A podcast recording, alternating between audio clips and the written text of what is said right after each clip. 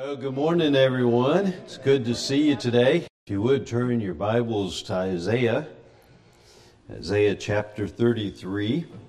We finished up most of this. In fact, one of the last things we covered last week was who can dwell with a pure and holy God? Um, Isaiah puts it, Who among us shall dwell with the devouring fire? Who among us shall dwell with the everlasting burning?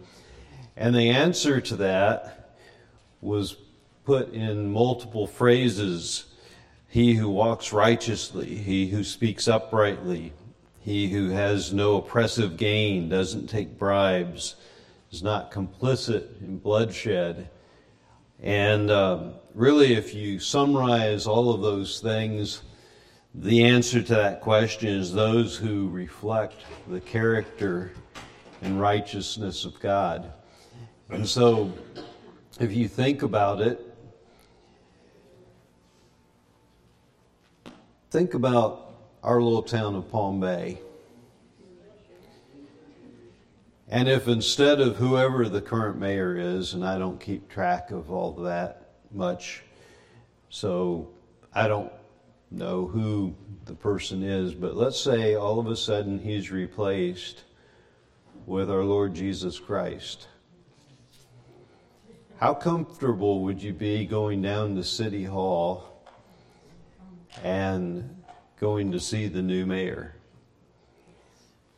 When you know he knows everything, he sees everything, he's pure, holy, righteousness. That's discomforting, I think, to us because we're not that. And so the answer that Isaiah gives is someone who reflects the righteousness and character of God. And um, when we're honest with ourselves, we know that's not us. And so when Messiah rules and reigns, there's going to be, I think, some apprehension on some when they feel that they need or when they're summoned to Jerusalem to stand before the king. And so that's where we left off. And so if you look in your Bibles at Isaiah 33, verse 17, we're just going to read to the end of the chapter and kind of cover that quickly and then, then get into chapters 34 and 35. So, Isaiah 33, starting in verse 17, it says, Thine eyes shall see the King in his beauty. They shall behold the land that is far off. Thine heart shall meditate terror. Where is the scribe? Where is the receiver? Where is he that counted the towers? Thou shalt not see a fierce people, a people of deeper speech than thou canst perceive, of stammering tongue that thou canst not understand. Look upon Zion, the city of our solemnities. Thine eyes shall see Jerusalem, a quiet habitation, a tabernacle that shall not be taken down. Not one of the stakes thereof shall be removed, neither shall any of the cords thereof be broken. But there the glorious Lord will be with us, a place of broad rivers and streams, wherein shall go no galley with oars, nor shall gallant ships pass thereby. For the Lord is our judge, the Lord is our lawgiver, the Lord is our king. He will save us. Thy tacklings are loosed. They could not well strengthen their masts, they could not spread the sail. Then is the prey of a great spoil divided. The lame take the prey, and the inhabitant shall not say, I am sick. The people that dwell therein shall be forgiven their iniquity. And so, this last portion of Isaiah 33, we covered parts of it a little bit. I want us to look at a couple of things. If you go back to verse 17, and some of this was kind of sparked because of our pastor teaching hermeneutics. I know there's several in the class here that have been taking that. And he told a fish story uh, Tuesday night, which had to do with studying a fish. And the more you study it, the more things you see. Um, and that's true of Scripture. As you study it, as you go back and read it again, you see different things.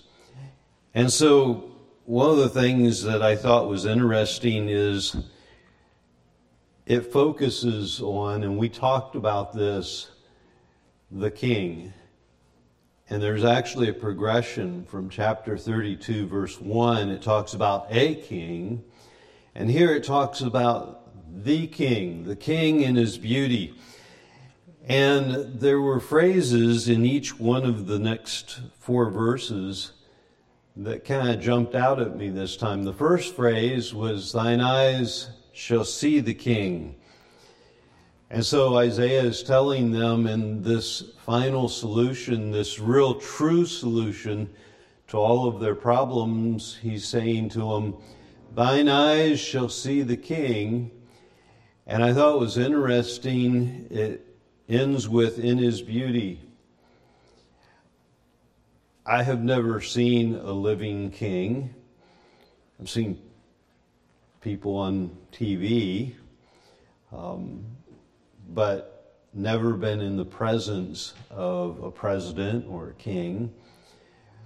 But I imagine for the people in Isaiah's day to hear, Thine eyes shall see the king in his beauty, that was something that they never dreamed of. Uh, they probably didn't get, most of them didn't get to see the king. And so the first phrase that I thought was interesting is, Thine eyes shall see. And then the second phrase is in verse 18. It says, Thy heart shall meditate. What's their heart going to meditate on? We talked about it last time.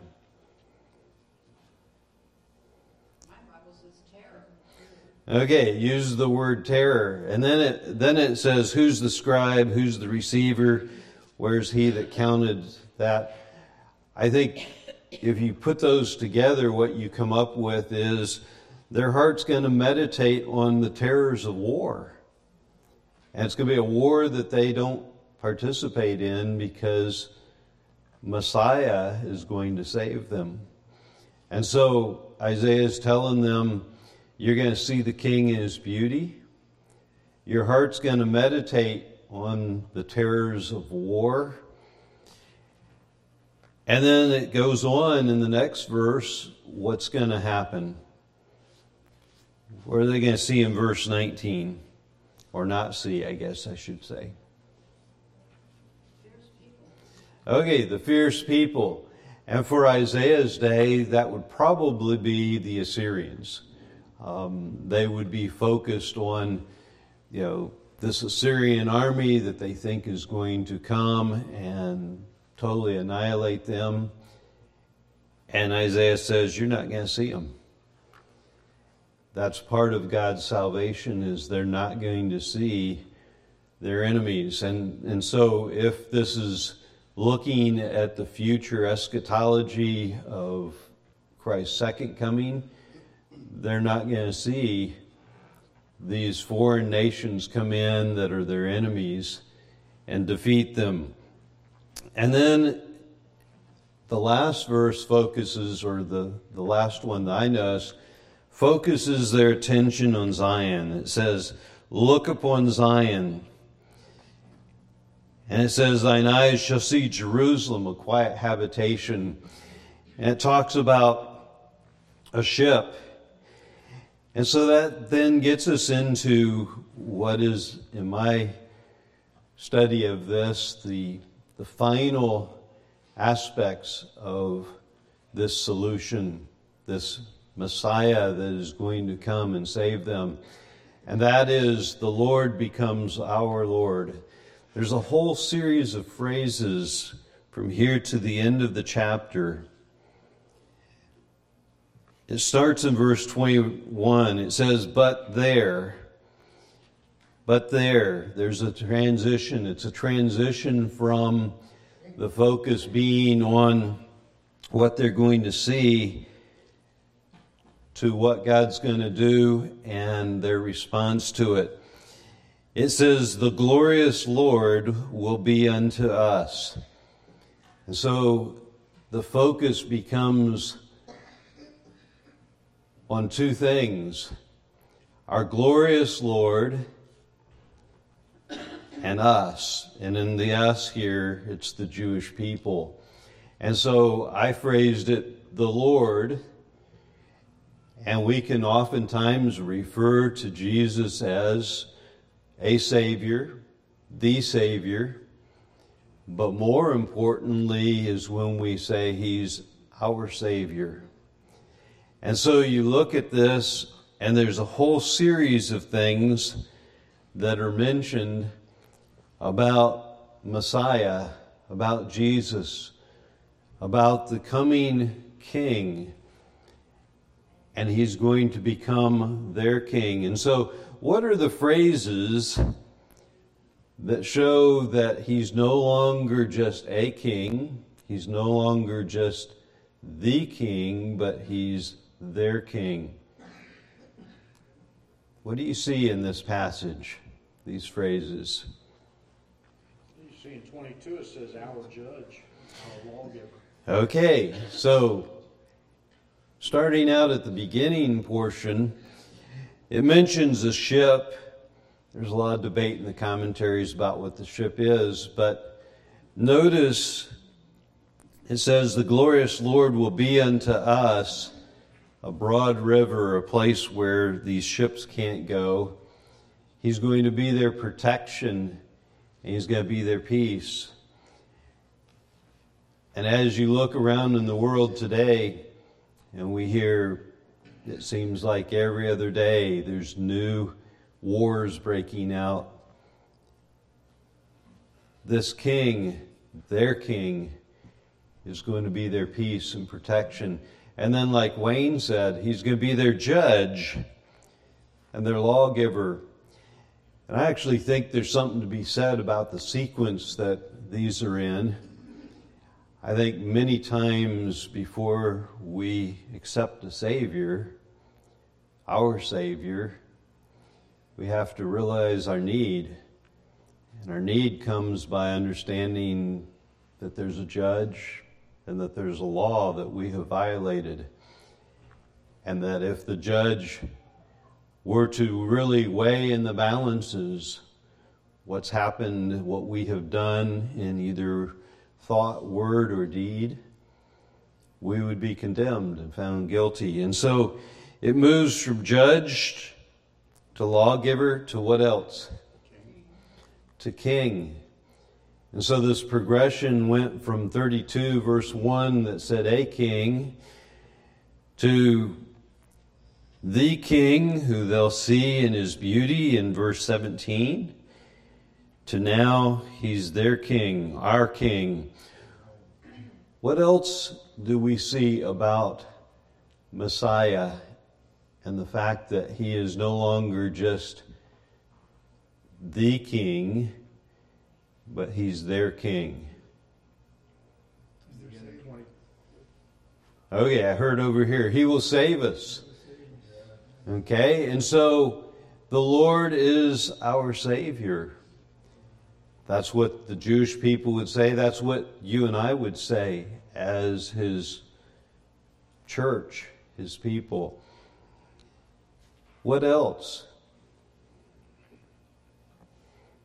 We will have freedom in Him. We won't be bound anymore. Okay. Definitely there will be freedom in Him.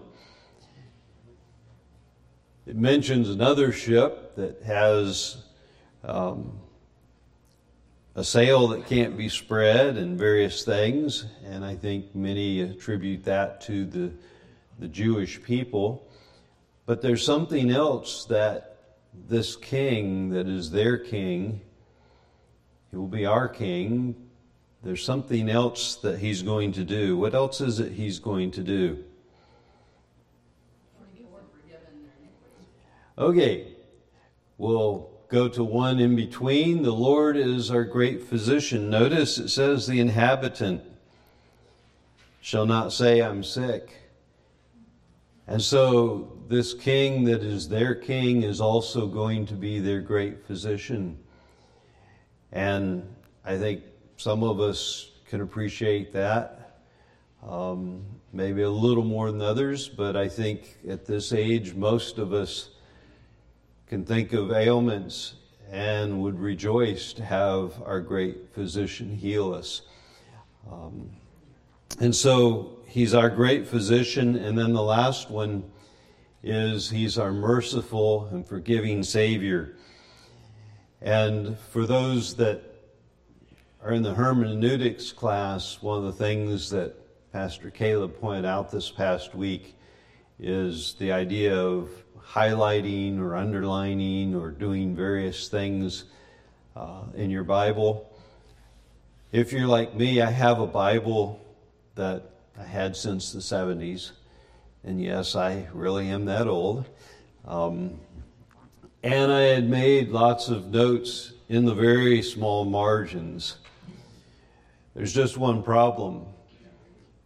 I can't read them anymore because of one or two, well, it could be several reasons. One is my eyes aren't what they used to be, but two, ink fades as you hold the edges, it would fade. And then pencil tends to just kind of almost erase. And so several in here I've seen have, you know, the the new tablets with the Bible on it, and several have the normal style, and there's nothing wrong with either one. I went to the tablet because then I can read my notes. You know, they're not going to disappear on me. And one of the things that he had pointed out Tuesday night was the idea of highlighting or underlining different phrases. And so I thought you might find it interesting. In Isaiah 33, one of the things I mentioned is I like to highlight or underline, preferably over highlighting, things that have to do with God in purple because of his majesty. And so you notice here, I have the glorious Lord will be unto us. I have that highlighted in purple. And then all the different things about our judge, our lawgiver, our king. I have each of those phrases highlighted in purple. But when we get to He will save us, I have it highlighted in red. Why would I highlight it in red or underline it in red? The blood. It's through his blood that he shed on the cross that we're redeemed, and the forgiveness of iniquity down at the bottom. And so I just thought for those that are taking the class, I'd encourage you, whether you use a paper copy, um, just recognize some of the drawbacks over time is, you know, it may lose some of the ink, it may, you know, kind of fade or whatever. But I really like on using the tablet the fact that I can use different colors.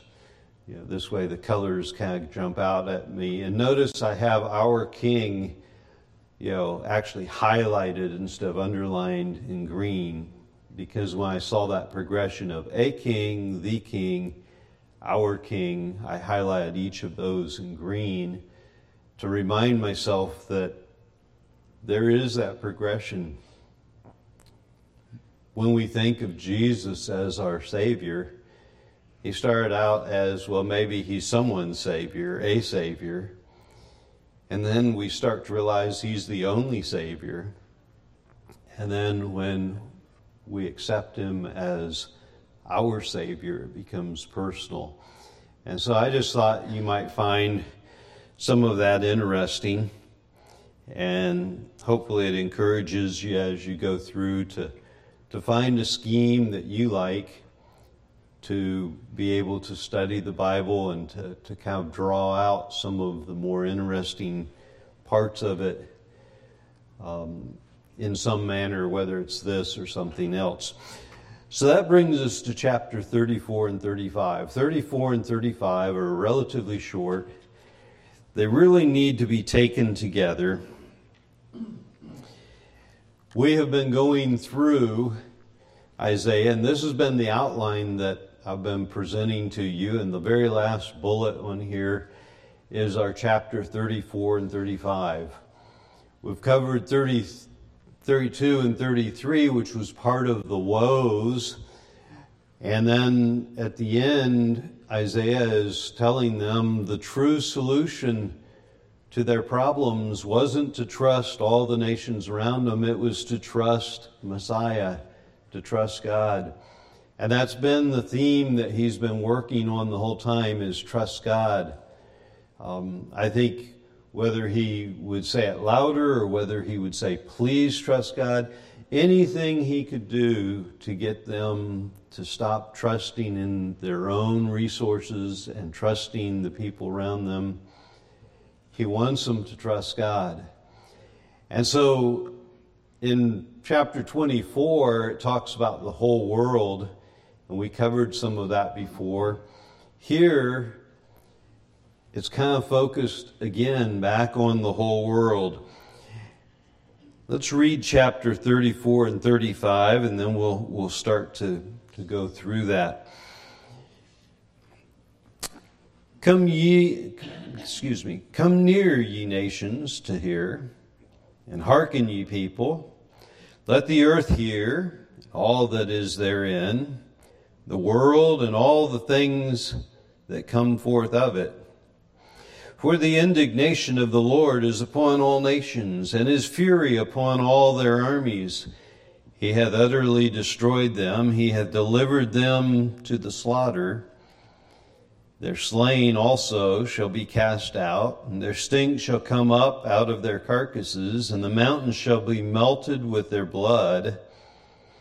And all the host of heaven shall be dissolved, and the heavens shall be rolled together as a scroll, and all their host shall fall down, as the leaf falleth off the vine, and as a falling fig from the fig tree. For my sword shall be bathed in heaven. Behold, it shall come down upon Edom, and upon the people of my curse to judgment. The sword of the Lord is filled with blood it is made fat with fatness, and with blood of the lambs and goats, and fat of the kidneys of rams. For the Lord hath the sacrifice in Bozrah, and a great slaughter in the land of Edom. And the unicorn shall come down with them, and the bullocks with the bulls. And their land shall be soaked with blood, and their dust shall be made fat with fatness. For it is the day of the Lord's vengeance and the year of recompenses for the controversy of Zion. And the streams thereof shall be turned to pitch, and the dust thereof to brimstone, and the land thereof shall become burning pitch, and it shall be qu- not and it shall not be quenched night nor day. The smoke thereof shall go up forever. From generation to generation it shall lie waste. None shall pass through it forever and ever. But the cormorant and the bittern, or bittern, shall possess it, the owl also, and the raven shall dwell in it, and he sh- shall stretch out upon it the line of confusion and the stones of emptiness. They shall call the nobles thereof to the kingdom, but none shall be there and all her princes shall be nothing. And thorns shall come up in her palaces, and nettles and branches in the fortresses thereof. And it shall be an habitation of dragons and a, a court for owls. The wild beast of the desert shall meet with the wild beast of the island. And the satyr shall cry to his fellow, and the screech owl also shall rest there and find for herself a place of rest. There shall be a great owl, there shall the great owl make her nest and lay and hatch and gather under her shadow. There shall the vultures also be gathered, every one with her mate. Seek ye out the book of the Lord and read. No one of these shall fail. None shall want her mate. For my mouth it hath commanded and his spirit it hath gathered them. And he hath cast the lot for them, and his hand shall hath divided it unto them by line, and they shall possess it forever. For generation to generation shall they dwell therein. The wilderness, and the solitary place, shall be glad for them, and the desert shall rejoice and blossom as the rose. It shall blossom abundantly and rejoice even with joy and singing. The glory of Lebanon shall be given unto it, the excellency of Carmel and Sharon. They shall see the glory of the Lord and the excellency of our God. Strengthen ye the weak hands and confirm the feeble knees. Say to them that are of a fearful heart, Be strong, fear not. Behold, your God will come with vengeance, and even God with a recompense. He will come and save you. Then the eyes of the blind shall be opened, the ears of the deaf shall be unstopped. Then shall the lame man leap as the hart, and the tongue of the dumb sing. For in the wilderness shall waters break out, and streams in the desert. Even parched ground shall become a pool, thirsty land, springs of water. And the habitation of dragons, where each lay, shall the grass with weeds and rushes. And an highway shall be there and a way, and it shall be called the way of holiness. The unclean shall not pass over it, but it shall be for those, the wayfaring man, the fools shall not err therein. No lion shall be there, nor ravenous, any ravenous beast shall go up thereon and it shall be found there, but the redeemed shall walk there. And the ransom of the Lord shall return and come to Zion with songs and everlasting joy upon their heads. They shall obtain joy and gladness, and sorrow and sighing shall flee away. There's kind of an interesting contrast in these two chapters. The two chapters describe the final wrath, the final defeat of the enemies of Israel, those that oppose God. And then the second chapter describes Zion restored. And so in 34, you see a productive land turned to desert. If you think about it, this world and what we see today is backwards or upside down. It's the exact opposite of what it should be. Today, Gentiles control and rule and reign over much of what happens in Jerusalem. When Messiah comes, it's going to be the other way around.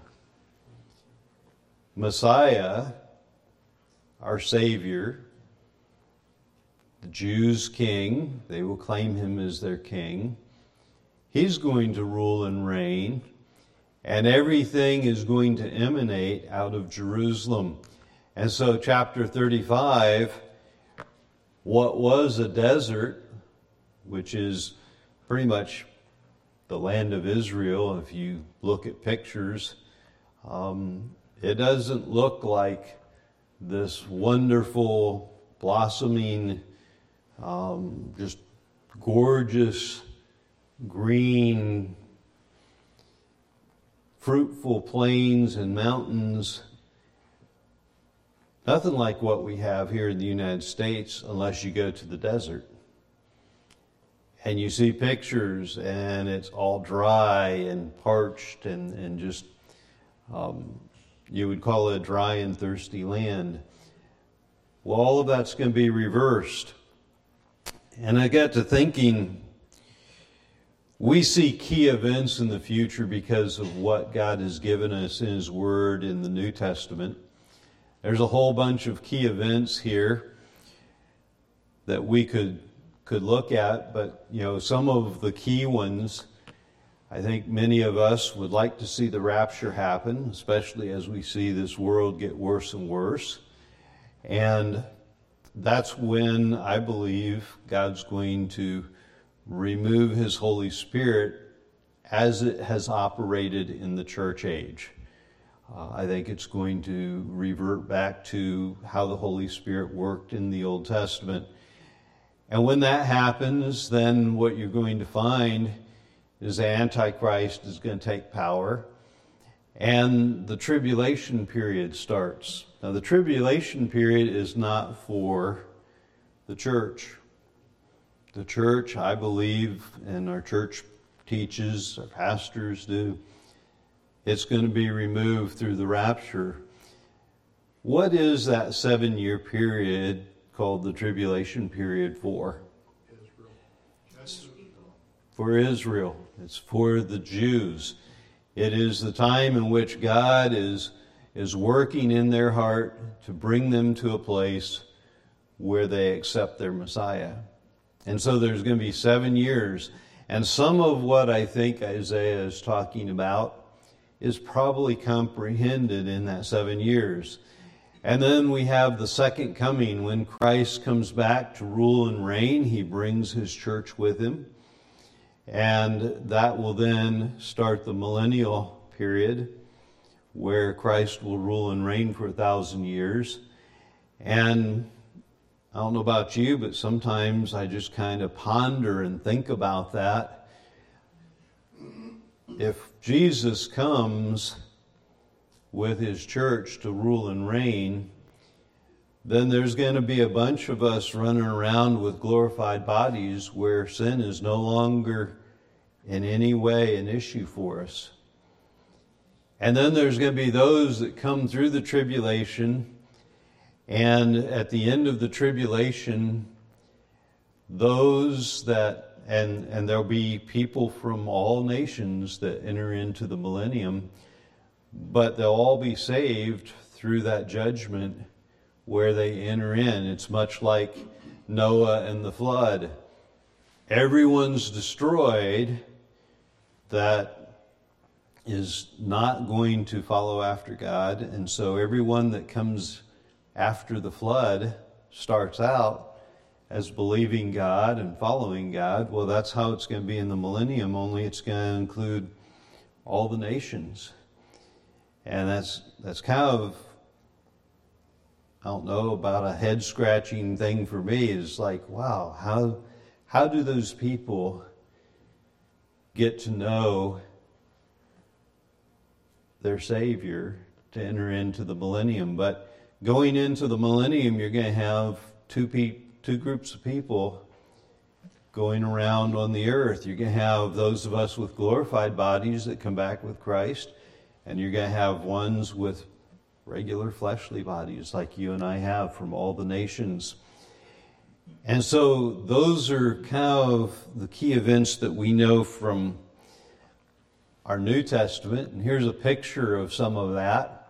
Um, this comes from Tim LaHaye and Thomas Ice. Um, I kind of like pictures. I can kind of glean a lot more and kind of put that together, and they, they show the scriptures that they tie to. But this part here that I've put a red box around, I believe that's the future eschatology. I'm not saying it right. Future events that uh, the Bible tells us about that Isaiah kind of just takes this big, broad brushstroke and says, all these things. And so, looking back now at the passage that we just read, 34 and 35. Notice in chapter 1, and by the way, there's worldwide destruction that we covered in chapter 24. I think that's being repeated here in this chapter where the earth is empty and made waste. Um, no one escapes. God's spoken it, so it's sure that it's going to happen and the people have defiled the earth by sin, and few are left after God's judgment. I think the vast majority are destroyed when Messiah comes, and there are a few that go into it. And so at the beginning of this, verse 1, it says, Come near, and it mentions ye nations, ye people, the earth, all that is there. And so the world and the earth is summoned. And what are they supposed to do? Listen, hear, hearken. And so the first thing that's brought out is they're to listen. I don't know about you, but every so often someone uses the expression God gave us one mouth and two ears for a reason. We should listen twice as much as, as we speak. Doesn't always happen that way, but uh, there's some truth to that. And so here, God's calling them, and He mentions the world and all the things that come forth in it. And I think many of us think when we hear the word the world, we think of 1 John 2 15 through 17, where it says, Love not the world, neither the things that are in the world. If any man love the world, the love of the Father is not in him. For all that is of the world, the lust of the flesh, the lust of the eyes, the pride of life, is not of the Father, but is of the world. And the world passeth away, and the lust thereof, but he that doeth the will of God abideth forever.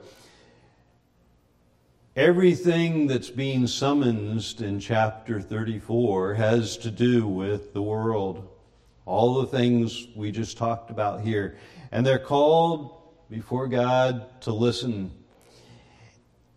And he basically says to them, the indignation of God, of the Lord, is upon all the nations, upon their armies. And I think of the Battle of Armageddon when it mentions this. Um, now, if that's different than what Isaiah had in mind, it's just the thing where, to me, they're all called together. And it mentions that God's going to destroy them, that there's judgment that's being proclaimed. It says, He hath utterly destroyed them, He hath delivered them to the slaughter. And so there's armies there, and their armies are destroyed, and judgment is proclaimed. And when those armies are destroyed, I think it could very easily be Revelation 19 being fulfilled. It says, And I saw heaven opened, and behold, a white horse, and he that sat upon him, called faithful and true and in righteousness he doth judge and make war. His eyes were as a flame of fire on the head of many crowns, and he had a name written that no man knew but he himself. And he's clothed with a vesture dipped in blood, and his name is called the Word of God. And the armies which were in heaven followed him upon white horses, clothed in fine linen, white and clean. And out of his mouth goeth forth a sharp sword, that with it he should smite the nations, and shall rule them with a rod of iron. And he treadeth the winepress of fierceness and wrath of Almighty God. And so, I'm not saying it definitively is, but as we look at eschatology, we get some of the finer details in especially the book of Revelation. Daniel gives us some, Matthew 24. When I read this, and it talks about all the armies coming together, that's the passage that came to mind when Jesus comes back at the second coming. Because it says he utterly destroyed them and delivered them. It mentions then that many are slain. And again, the many that are slain could very easily be Revelation 14. Revelation 14, verses 14 through 20. Says, And I looked, and behold, a white cloud, and upon the cloud sat one and like unto the Son of Man, having his head with a golden crown, and in his hand a sharp sickle. Another angel came out of the temple, crying with a loud voice to him that sat on the cloud, Thrust in thy sickle and reap, for the time is come for thee to reap, for the harvest of the earth is ripe. And he that sat on the cloud thrust in his sickle on the earth, and the earth was reaped.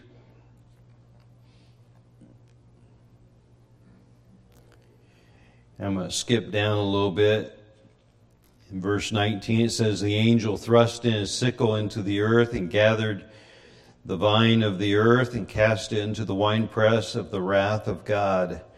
And the winepress was trodden down without the city, and the blood came out of the winepress even to horses' bridles by the space of a thousand and six hundred furlongs. And so when you read this passage in Isaiah, it talks about the armies being destroyed. It talks about there being a great number that are, are slain.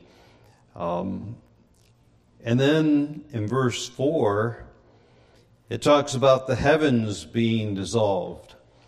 And again, we have passages that talk about the heavens being dissolved. The heavens are impacted.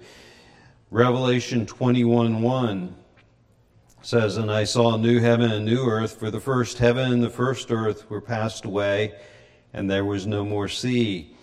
2 Peter 3, verses 10 through 13 says, But the day of the Lord will come as a thief in the night, in the which the heavens shall pass away with great noise, and the elements shall melt with fervent heat. The earth also and the works that are therein shall be burned up.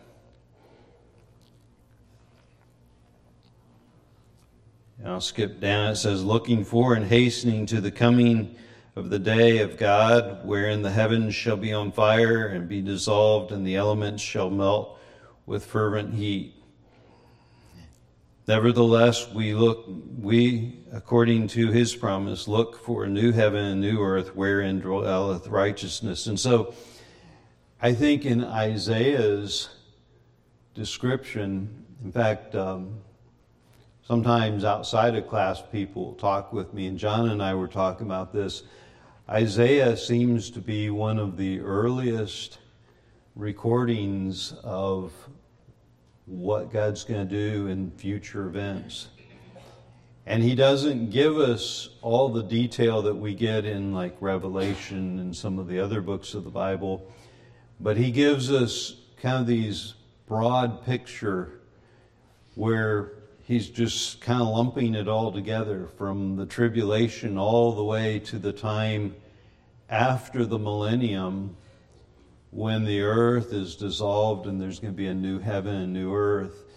And so Isaiah has described these things here. He's basically called the world to come and listen and he's proclaiming judgment. He's telling them all the armies of the world are going to be destroyed. There's going to be many people slain. And ultimately, even the heavens are going to be even the heavens are going to be dissolved and there's going to be a new heaven and new earth but he doesn't describe the new heaven and new earth after he does that as kind of an introduction, he's got our attention. He's basically said, here's what's going to happen to the enemies of Israel. He hasn't described it quite that way, but that's the idea that he's communicated. He then basically tells us about Edom. Why do you think Edom is singled out here? First of all, Let's back up the bus a little bit. Who is Edom? Okay, Esau's descendants. Do they get along good with um, Jacob's descendants? Not at all. And so, in many ways, Edom represents all the nations and enemies of Israel that have intense hatred for Israel. And so God singles them out. And he starts out saying that his sword, if you look in verse 5, his sword is going to be coming down on Edom. And so Edom is representative of all the enemies of Israel. And God has highlighted the fact that he's going to bring his sword down upon them. And so as we mentioned here, there's this final judgment, this final time that God is going to deal with the enemies of Israel before he restores Zion, before he restores them. He also describes it as a sacrifice. If you look in verse 6, the Lord hath a sacrifice in Bozrah, Bozrah. That was a chief city in Edom. And I get a little glazed eyes when you start talking about sacrifices and things. And it's not that I want to, it's just that I don't relate. And the reason I don't relate is because Jesus has been made the one sacrifice once for all, and we don't practice the sacrificial system. It all points to Jesus and Him dying on the cross so that you and I can be forgiven of our sins. But when he starts talking about the sacrifice here, I think some of that is to illustrate the severity of God's judgment that's going to come down upon these nations. And having never butchered an animal, having never been a part of what the sacrificial system is, I stand before you and say, I'm pretty clueless. But to me, the description is fairly horrific. Okay, and he talks about the blood of the animals. He talks about you know them being soaked in blood and and then the dust having their fat and fatness.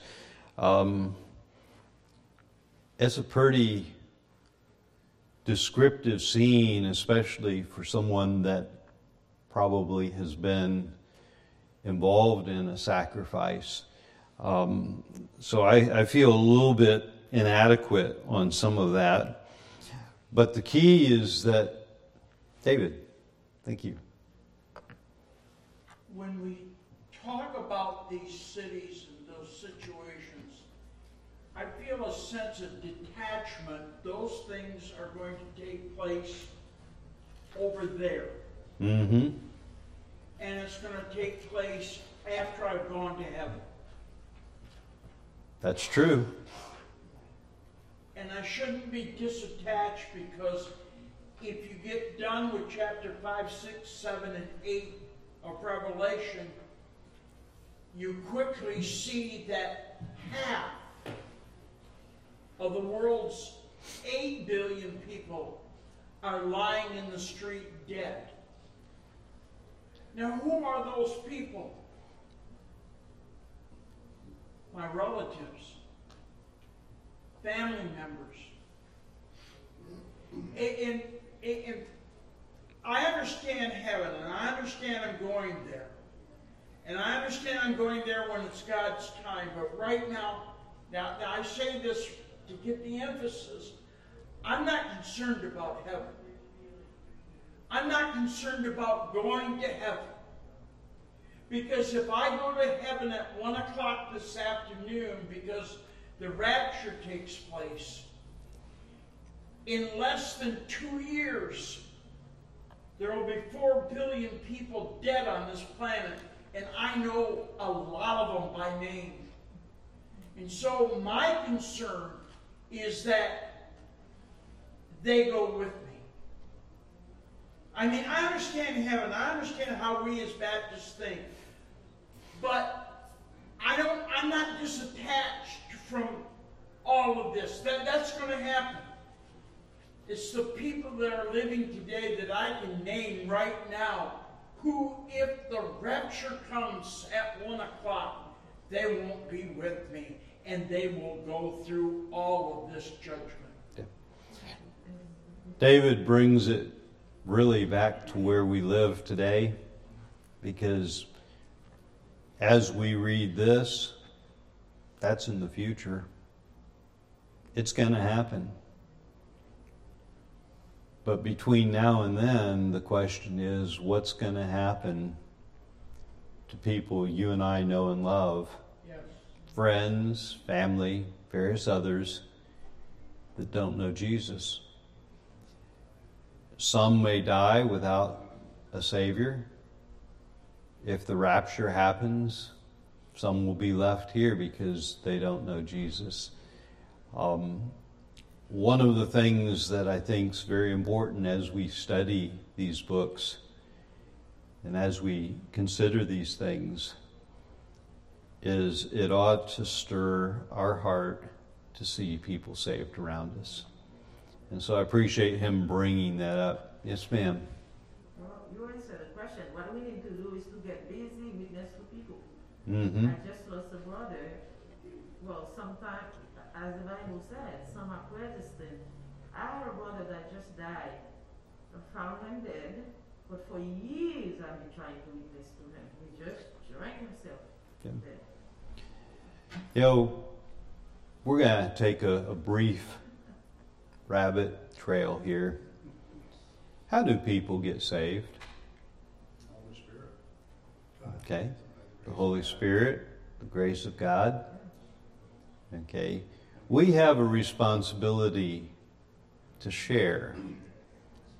But I've seen way too many people aggressively try to share and they've never taken time to prepare.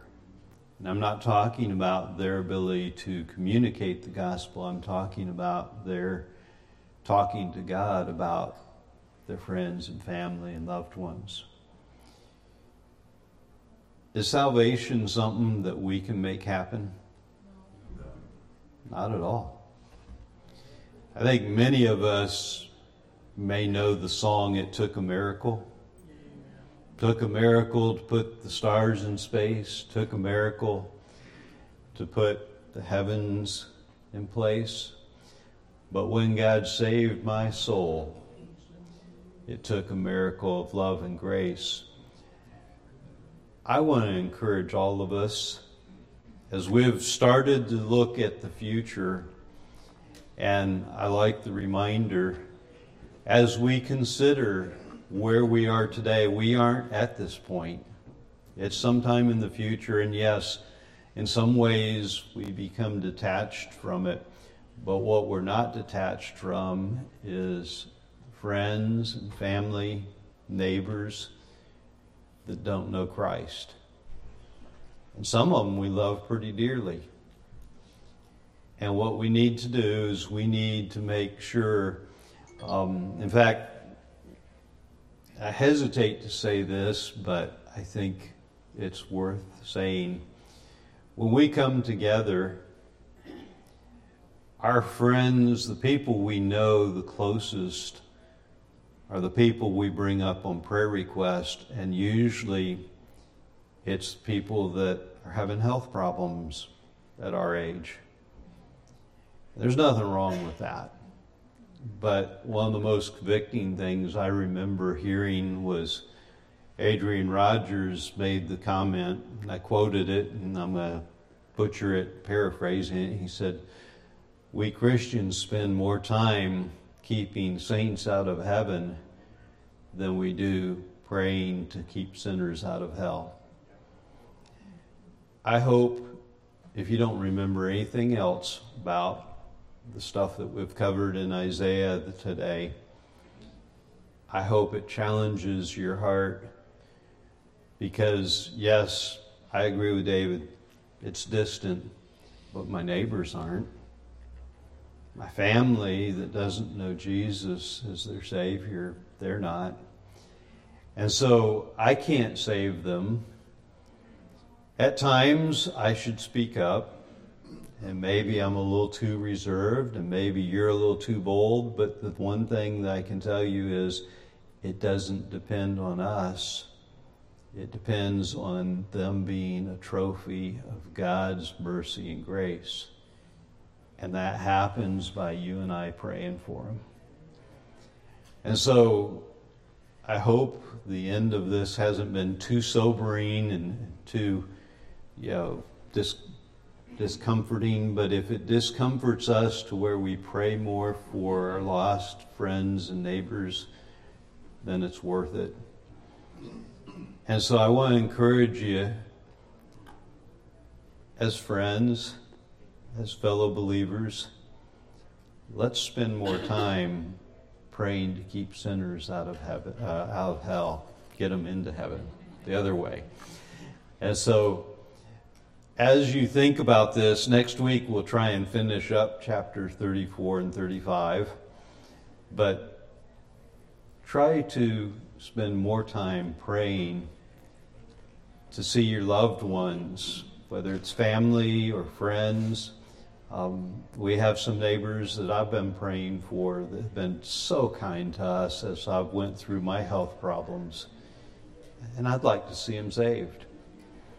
And I'd appreciate you praying for them, you know. And there's others that you probably want us as a class to be praying for. But let's make that for this coming year one of our major focuses is to see friends and family that are unsaved come to know Jesus as their Savior, just like we call him our Savior.